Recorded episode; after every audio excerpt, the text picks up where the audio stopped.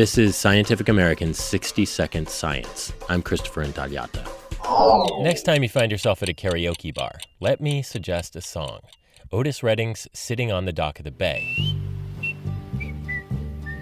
The reason? It's got whistling in it, so you'll sound better, because new research out in the journal Royal Society Open Science says it's easier to accurately whistle a melody than it is to sing it. And this is a bit of a surprise because, I mean, we spend all day uh, using our, our voices. Most of the time it's for speech, but we do all kinds of really subtle and interesting things with speech.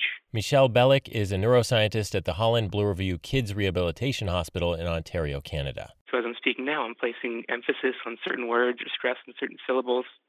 You can tell that I'm making a statement rather than asking a question by the inflection of my voice.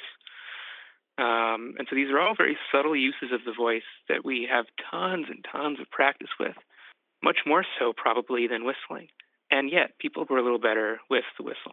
For the study, Belyk and his team asked twenty-eight undergrads with varying levels of music and singing experience to imitate a melody like this,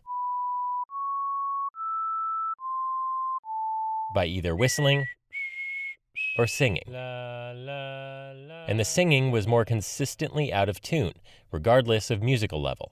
Michelle's theory on that? So what I think is going on here is, even though we don't practice whistling quite so much, Uh, we have a much longer evolutionary history of having really fine-grained control over the muscles of the lips, whereas control of the larynx is mostly evolved after humans split from other primates.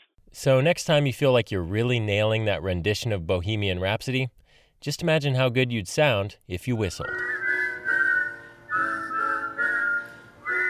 Thanks for listening. For Scientific American's sixty second Science, I'm Christopher Intagliata.